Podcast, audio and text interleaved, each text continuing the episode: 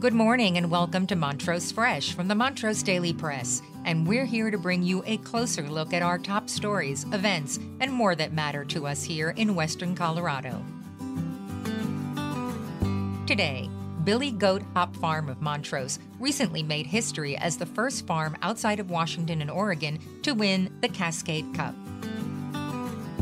Today's episode is brought to you by Elevate Internet. Whether it's for your home or your business, they offer the best speeds at the best price. Right now, if you refer a friend, you can get $25 off.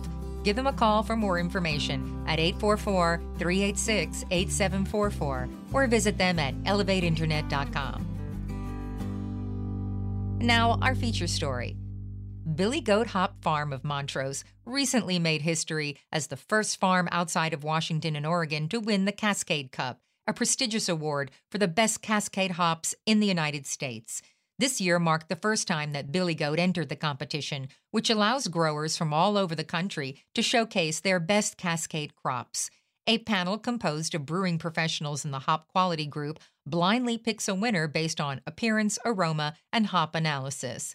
Cascade was chosen because it is the most widely grown variety and not proprietary, allowing most farmers nationwide to participate.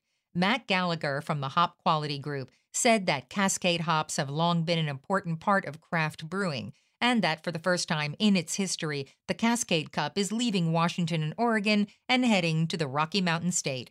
Billy Goat Hop Farm founders and co owners Chris Della Bianca and Audrey Gelhausen were surprised and delighted to receive the honor. They first learned of the competition at the Hop Convention last year and decided to send a sample this year. When they found out they had won, they were shocked and thought it was a joke until Vinny Cilurzo, the co founder of Russian River Brewery, called to congratulate them.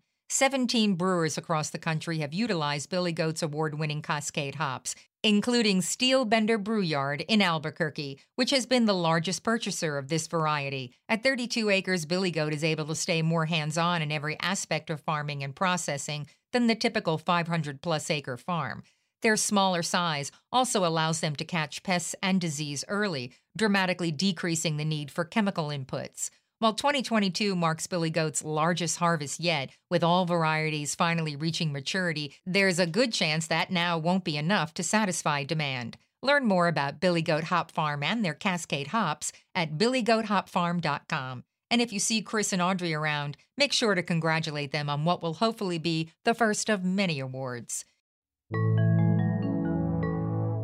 You can also stay up to date on Nabur. Nabur is a free online forum you can trust to connect with your community, focus on facts, and make a difference. Join the conversation. Visit nabur.montrosepress.com.